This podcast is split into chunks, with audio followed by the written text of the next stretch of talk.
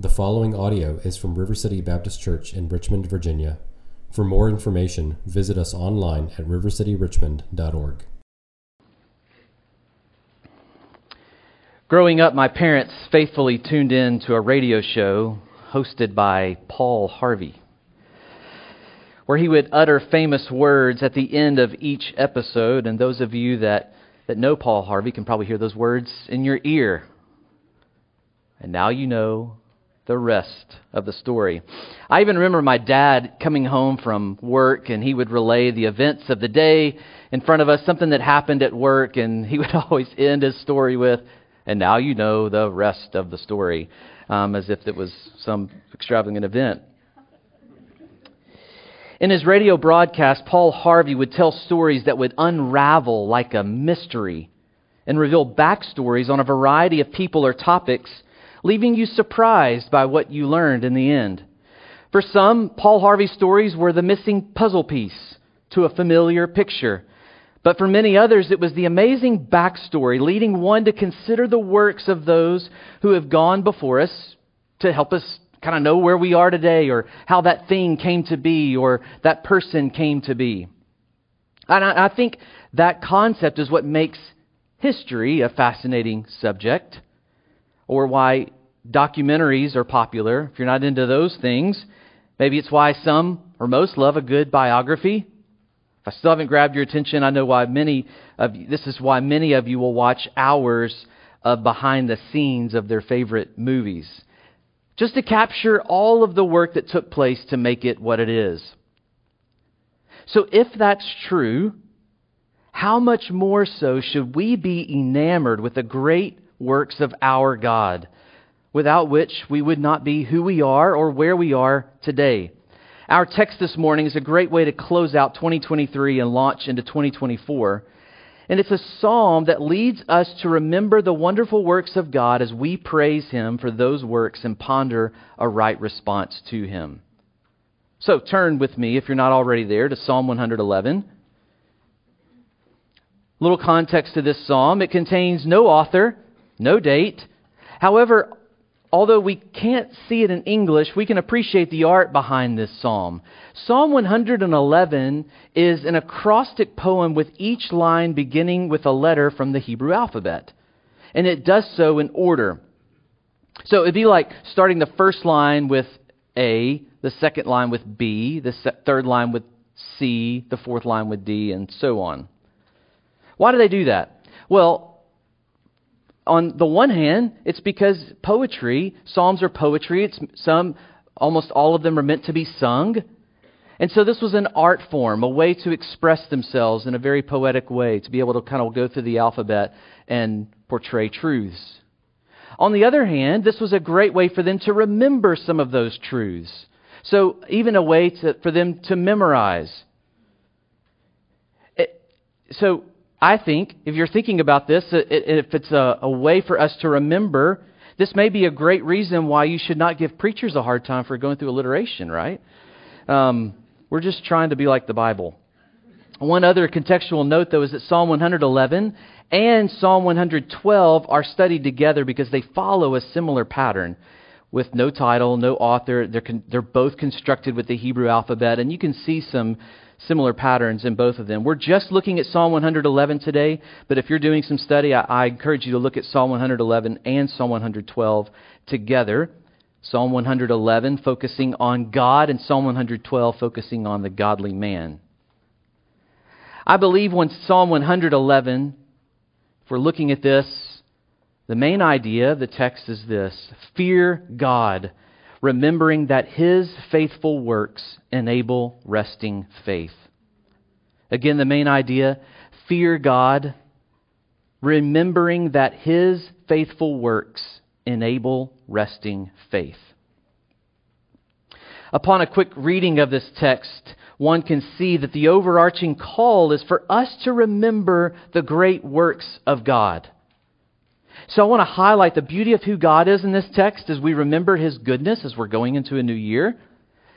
And to keep with the structure of the psalm, our points for this message will go through the first four letters of the alphabet. That was kind of a fun exercise, figuring out how to do that. But this morning, here's how, how I want us to focus. A. Adoration of God's works. B. Benefits of God's works. C. The character of God and his works. And D. The duty of mankind from God's works. First, the adoration of God's works.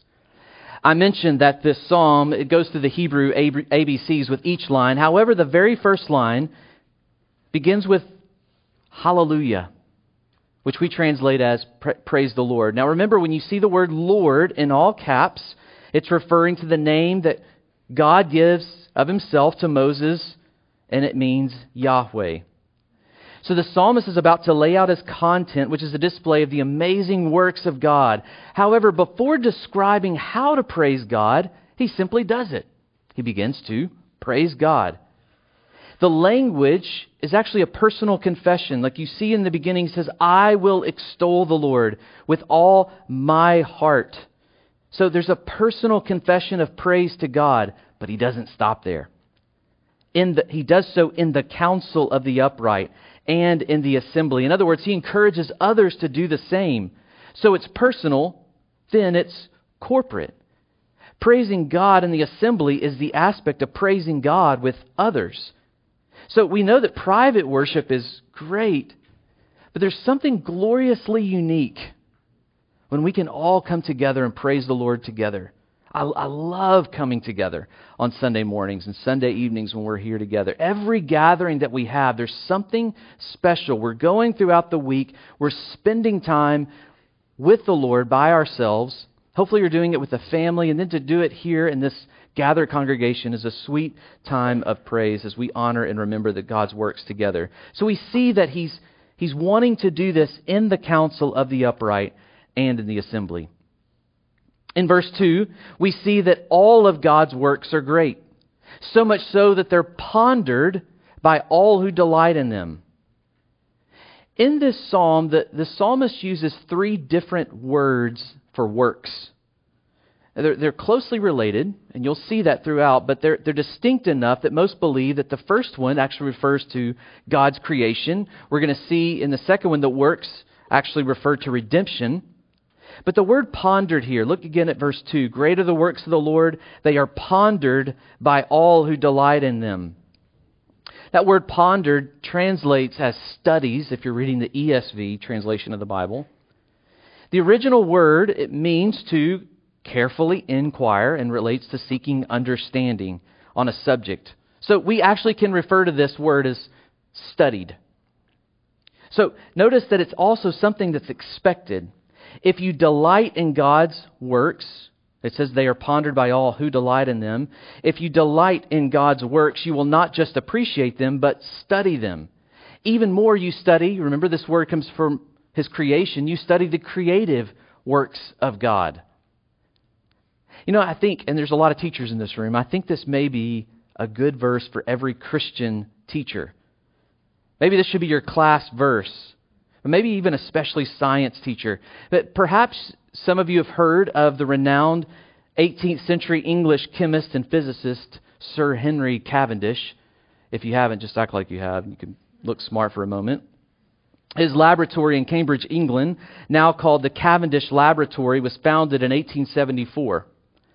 And it's been home to 29 Nobel Prize winners. It was there that the discovery of X rays and electrons took place. By the way, I did not know all this. I had to look it up. But nuclear fission, fission was first experimented with there. The first model of DNA was completed there. Now, some of you, you may have heard of the lab. I get that. But get this it is distinguished by having the words. Now remember, 29 Nobel Prize winners have been doing their work in this lab. It's distinguished by having the words of a Psalm 111:2 inscribed over the entrance to his building as a charter for every believing scientist. Great are the works of the Lord. They are pondered by all who delight in them. So kids, check this out for a second. If you're a kid in the room, you may not like it when I say this, but school is actually really good. And actually, I believe that God really wants you to learn about the way that mountains form, the diversity of birds. You know that word metamorphosis they talk about in science class? The metamorphosis of a butterfly. the complexity of an ecosystem, and even why seasons change. It's pretty amazing. This is what I want you to get. It's pretty amazing to consider that when you study these things, you are learning more about God. This is why I believe J.I. Packer begins his classic work, Knowing God, with these words The highest science the loftiest speculation, the mightiest philosophy which can ever engage the attention of a child is the name, the nature, the person, the work, the doings, and the existence of the great God whom he calls Father. They are pondered by all who delight in them. Verse 3 continues adoring God's works. The word for works here in verse 3 is likely referring to God's providence that we'll elaborate on in just a bit. The distinction in the words is not too sharp, so we can say with confidence, really, that all of God's works are, what does the verse say? Glorious and majestic are his deeds or his works. In verse 4, the word for works, which NIV translates wonders, look at verse 4. He has caused his wonders. It's that same word, works, there. It refers more to his redemptive works and He causes, God causes those works to be remembered.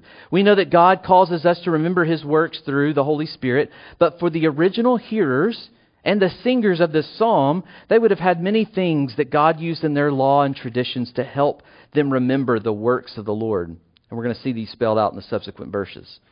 So we see in the very first, he's just adoring God. He's praising God for all of these works. But now I want us to see the benefit of these works. What are the benefits of God's works? What does God provide his children in the works of the Lord? In verse 5, we see that he provides food. Verse 5, he provides food for those who fear him. Perhaps it's a reminder of the times that God provided manna in the wilderness. You can read about that in Exodus chapter 16. In the second part of this verse, we see that not only does God cause us to remember him, but he remembers, it continues, he remembers his covenant forever.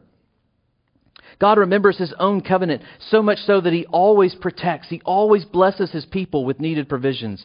In fact, it's because of God's gracious, merciful covenant that he does all of this for the Israelites. Whatever his people needed during the Exodus, God provided for them.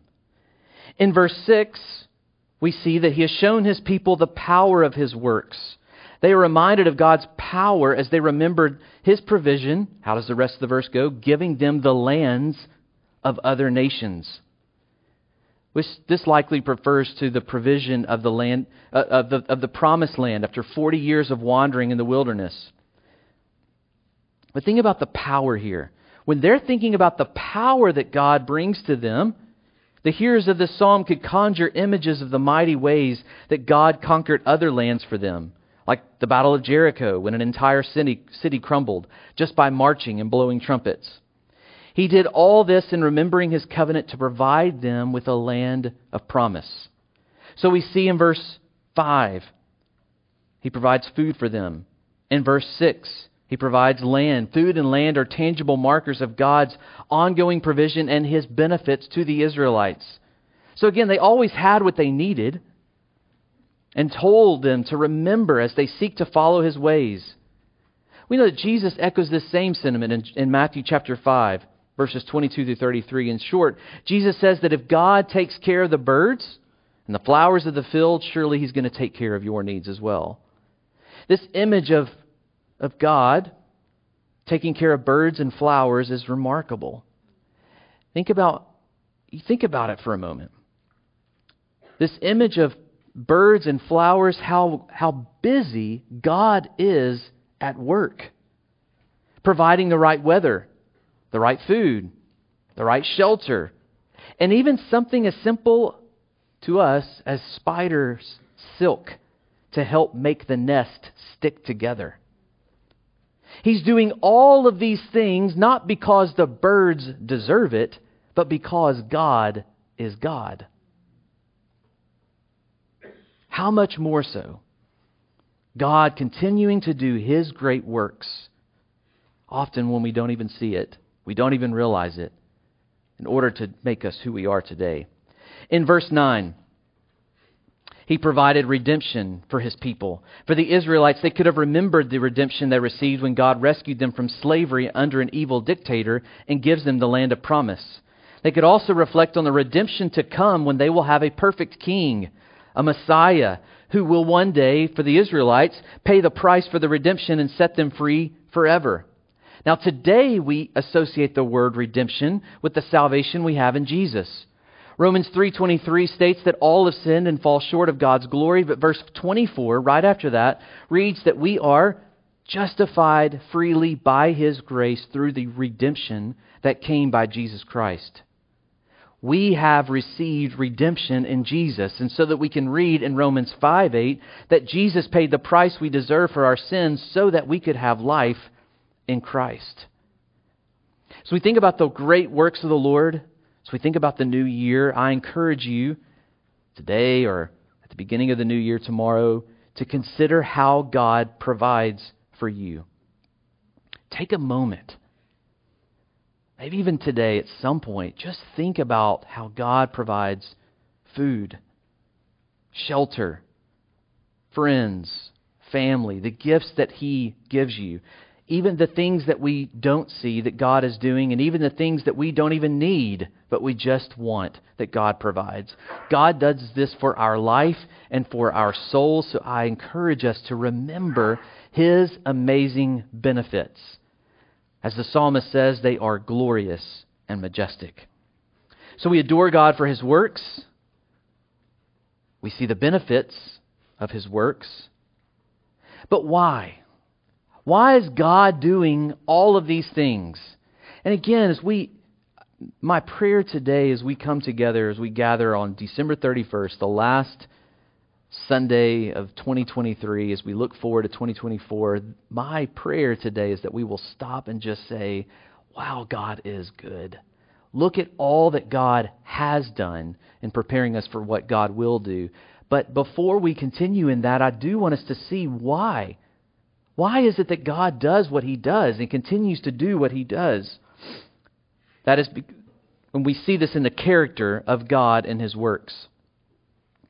So, again, because of the way that the, the text is organized, it can be a little bit challenging to, to see really the flow of the text. Is it because it doesn't really follow a linear pattern? In fact, it doesn't really follow a typical pattern of a psalm because they're trying to fit everything in, the ABCs in the Hebrew alphabet.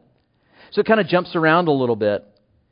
So, because of that poetic structure, it, it, was maybe even a little hard for me to prepare this message because of the lack of cohesion. But I say that to say I want us to see throughout the psalm, interwoven through all of the things we see in God's works, we truly see why God is so good and faithful in his works.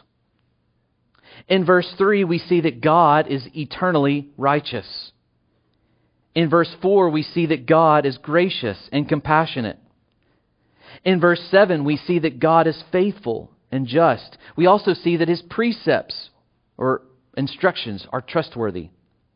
In verse 8, we see that God's works are eternally steadfast. Even more, his works are done in faithfulness and uprightness. In verse 9, we see that God is holy and awesome. That word awesome as we see in verse 9, holy and awesome is his name. That word awesome means worthy of fear, worthy of reverence. So that'll play out when we look at the last verse. For the Israelite, they could easily reflect upon God's great works in their lives and see that he always acted righteously. They could recall his graciousness in providing more than they needed. They could celebrate his compassion by not destroying them in their foolishness and freeing them from deserved exile.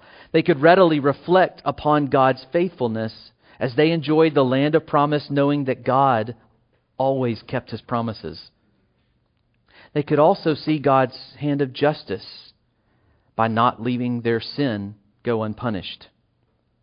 They could even remember God's steadfast love, his trustworthiness of his law, his visible demonstrations of his uprightness. So, all of these things that we see in the character of God, the Israelites could have conjured up memories, things that they would have seen in their own traditions that helped them remember all of these things, these great things about God. As one commentator notes, everything God says, his blessings, warnings, encouragements, threats, instructions, and promises are true. God's words reflect his true and trustworthy character so that they endure forever and ever. I hope that you've seen the word forever. That word forever is actually repeated four times throughout this psalm. Because so it's not just a looking back, a looking back on God's works, a looking back on what God has done, but when it says forever repeated four times, something we should pay attention to, this is ongoing. His works are not just good in the past, they are good today, they are good tomorrow as well. In other words, we look back and remember God's works, but we can trust and hope that we will always have something to look back upon when reflecting upon His works. Even more than just seeing it repeated four times, twice the psalm states that God remembers His covenant forever. The character displayed in the Old Testament is most beautifully shown in the person of Jesus in whom we delight today. God's works of redemption apply to us today in Jesus. Earlier, we read in Ephesians. Michael read Ephesians 1, verses 3 through 13, of the majesty of God's works in our lives of salvation. I encourage you to turn there to Ephesians chapter 1. There are multiple provisions of God's salvation expressed in these verses. But I think the summary of all of these things are found in verse 3. Ephesians chapter 1, verse 3 Praise be to the God and Father of our Lord Jesus Christ, who has blessed us in the heavenly realms with every spiritual blessing in Christ. Did you catch that? When was the last time you prayed for blessing? God, I need more. In doing so, I encourage you to go back to Ephesians 1, verse 3. We have received every spiritual blessing in Christ. We have everything we need in Christ. How? How do we receive everything that we need? Is it our works? Have we earned this? No. Look at Ephesians chapter 2, verses 8 and 9. These are two verses that are familiar to us, actually 8, 9, and 10. These are verses that are familiar to us, but in light of what we're talking about here in Psalm 111, I want you to listen to this with that in mind. For it is by grace you have been saved through faith, and this not from yourselves. It is the gift of God, not by works so that no one can boast. For we are God's workmanship created in Christ Jesus to do good works, which God prepared in advance for us to do. When faced with our sin, we are reduced to despair. We want to fix our problem. When you think about your own sin, you want to fix your problem. You want to earn God's favor. You want to climb yourself out of that hole. You want to make things right. Yet, for those of us who are not saved, or those of you who are not saved, the greatest work you can do for salvation is to quit working for your salvation. Jesus paid the price we deserve for our sin by dying on the cross and taking on God's wrath and punishment, but Jesus got up from the grave, conquering sin and death, and lives eternally, offering life to all who believe in him. This unparalleled work is sufficient to save anyone. Any attempt to earn salvation, to do the work ourselves, is an attempt to outdo the works of God, and it can't be done. The greatest work you can do for salvation is to rest in a good God with a good plan and a good work available to all who believe in Him. So, if that's not enough response, for those of you who are not saved, who are considering should I follow Jesus? I'm trying really hard to follow Jesus. I've been trying to, to get out of my sin. I've been trying to fix my problems. And maybe you're thinking, you're looking at 2024 saying, okay, I'm going to get that right this year. Again, I say to you, quit trying and rest in a good God who does good works. But for those of us who are saved, what is the duty of mankind from God's works? The end of the psalm in verse 10 brings us back around to praising God for his works. Yet we see the proper response of mankind to a holy and awesome God is to fear him. Those who fear the Lord have a continual awareness of him, a deep reverence for him, and a sincere commitment to obey him. Really, this is ultimately a posture of humility. As the one fearing God sees God for who he is, like Isaiah the prophet, who encounters God and says, Woe, me, woe is me, for I'm a man of unclean lips. Or like the apostle John who encounters Jesus in Revelation 1:17 and falls over as though dead. We stand in awe of God knowing he is all we need. I I like to take pictures, not because I'm a good photographer, because I'm not. I not on the gram or whatever. Like I, I just I'm not a social media guy. I just like to take pictures for this reason, because I actually like to look back on them. So I'll, I'll just snap pictures here and there, at least one a day or one every other day, because I, I, I like to scroll through the pictures and look back on previous years to see where was I this time last year.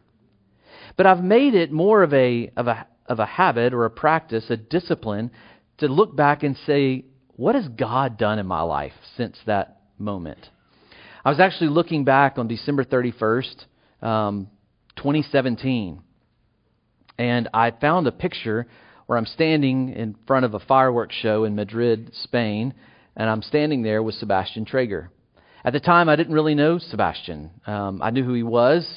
Um, he had, in, if you know Sebastian, you know he likes to do things really late at night and um, just kind of spur of the moment. So he had asked me to go and go see the fireworks show. I'm an old man that likes to go to bed at, at nine, but I went to, I went out with him that night. Little did I know how God would continue to work in my life um, over those years, and to see where I am today, to see what God has been doing in my life even to this point, but even to see the relationship with Sebastian, to be serving in this church, and to see what God's been doing in this church. It's deeply humbling knowing that I can only do so much. So when I look back on photos, I'm looking back to see that these are things that I can't do on my own. God is always working in my life and on my life to make me who I am today. And I can, I can see God's work in my family, in this church, in my work, and more as I look back and see all the things that only God can do. The study of God's works leads to a fear of God as we stand back in awe of who He is. So, as you consider a new year, what are your ambitions or resolutions? I would imagine that most want to live a better life or a wiser life, a life that walks in the ways of God. This verse says that the right response to God, let's look at it again, verse 10. The fear of the Lord is the beginning of wisdom. All who follow his precepts have good understanding. A life that walks in the ways of God may be what we're looking for. And why wouldn't you? His works are good righteous and just. His precepts are trustworthy. And verse 10 teaches us that this begins with the fear of the Lord. So, what does that mean? Two things. One, salvation requires fear. One cannot receive the benefits of God's works of righteousness and redemption apart from fearing Him. If we cannot work for our salvation, we must surrender our lives to God, knowing that we cannot save ourselves, but He can. Verse 2 fear requires action. So, why even close this psalm with a call to fear God? I believe it's because remembering the works of God is not is more about not forsaking than it is about not forgetting. Let me say that again. I, I believe that when we think about the works of God, it is more about not forsaking than it is about not forgetting. Here's what I mean. If you're like me, you can't help but think of a mountain, maybe a mountain peak, when you try to grasp the essence of fearing God. Like, what does it mean to fear God? I often picture myself on a bluff or on the edge of a mountain cliff, looking out of the vast beauty of land in front of me, and as I stand on the edge of that mountaintop, I'm in awe of the greatness all around, but slightly afraid, knowing how vulnerable I am. One can have the same sensations standing at the edge of an ocean and pondering its depth and breadth. While feeling in awe, you also feel somewhat afraid. So imagine at that scene, you're standing on the, on the mountaintop, for example, And you know and even remember that falling off that cliff will lead to death. Or that being dropped in the middle of the ocean could result in, in a variety of perilous endings. But you're standing there, you're awe, you're in awe, somewhat afraid, and you jump anyway. In that moment, you forsake all wisdom, even life itself, and fall to a no doubt tragic ending. It wasn't because you forgot, but you forsook what is right. In short, your fear was too weak. To remember the works of God is to remember, yes, but in remembering, you fear God. Most of our sin is a result not from a lack of knowledge and not even from a lack of remembering that you should flee sin. Rather, our sin is from a failure to respond to that temptation in a fear of God, believing in faith that what God provides far outweighs anything that sin provides. The goal here, as we see, verse 10, the fear of the Lord is the beginning of wisdom. The goal is wisdom, which again is not mere knowledge, but God given and God centered instructions for how to live in a way that truly pleases Him.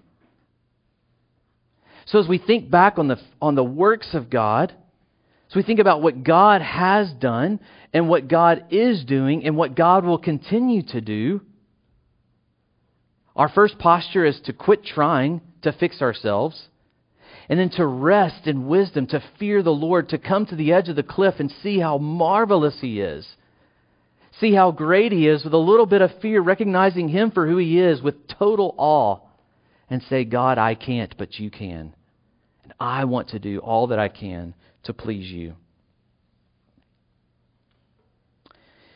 In 1963, Paul Harvey gave a radio address that sounded almost like the Screwtape Letters.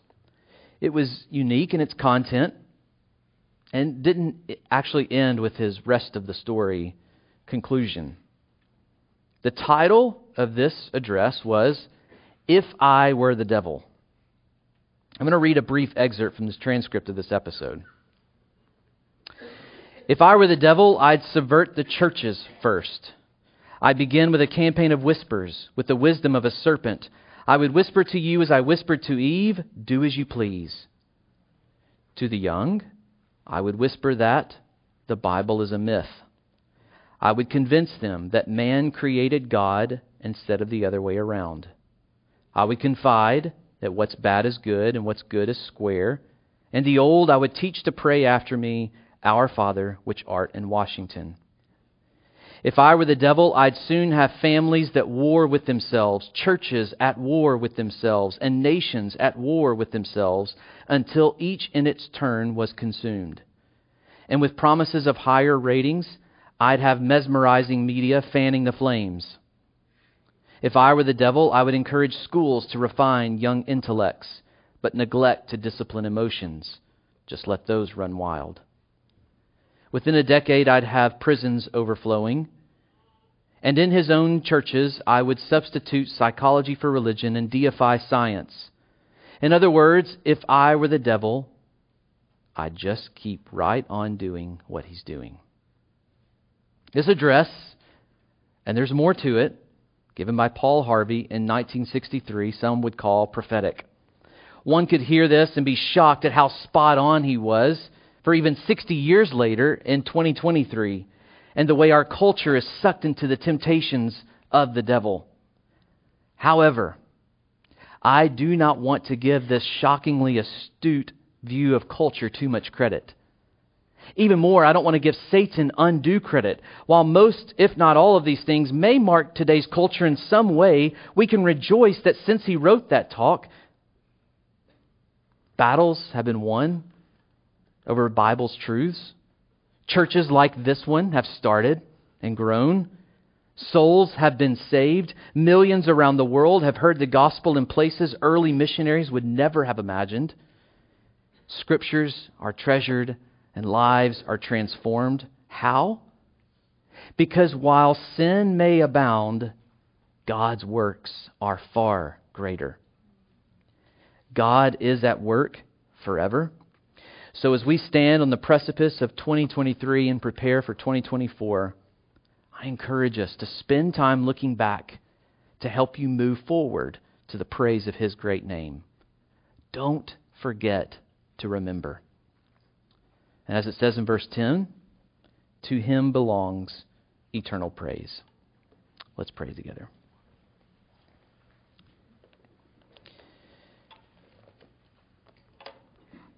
Our Father and great God, we thank you for the gift of life that we have in Christ.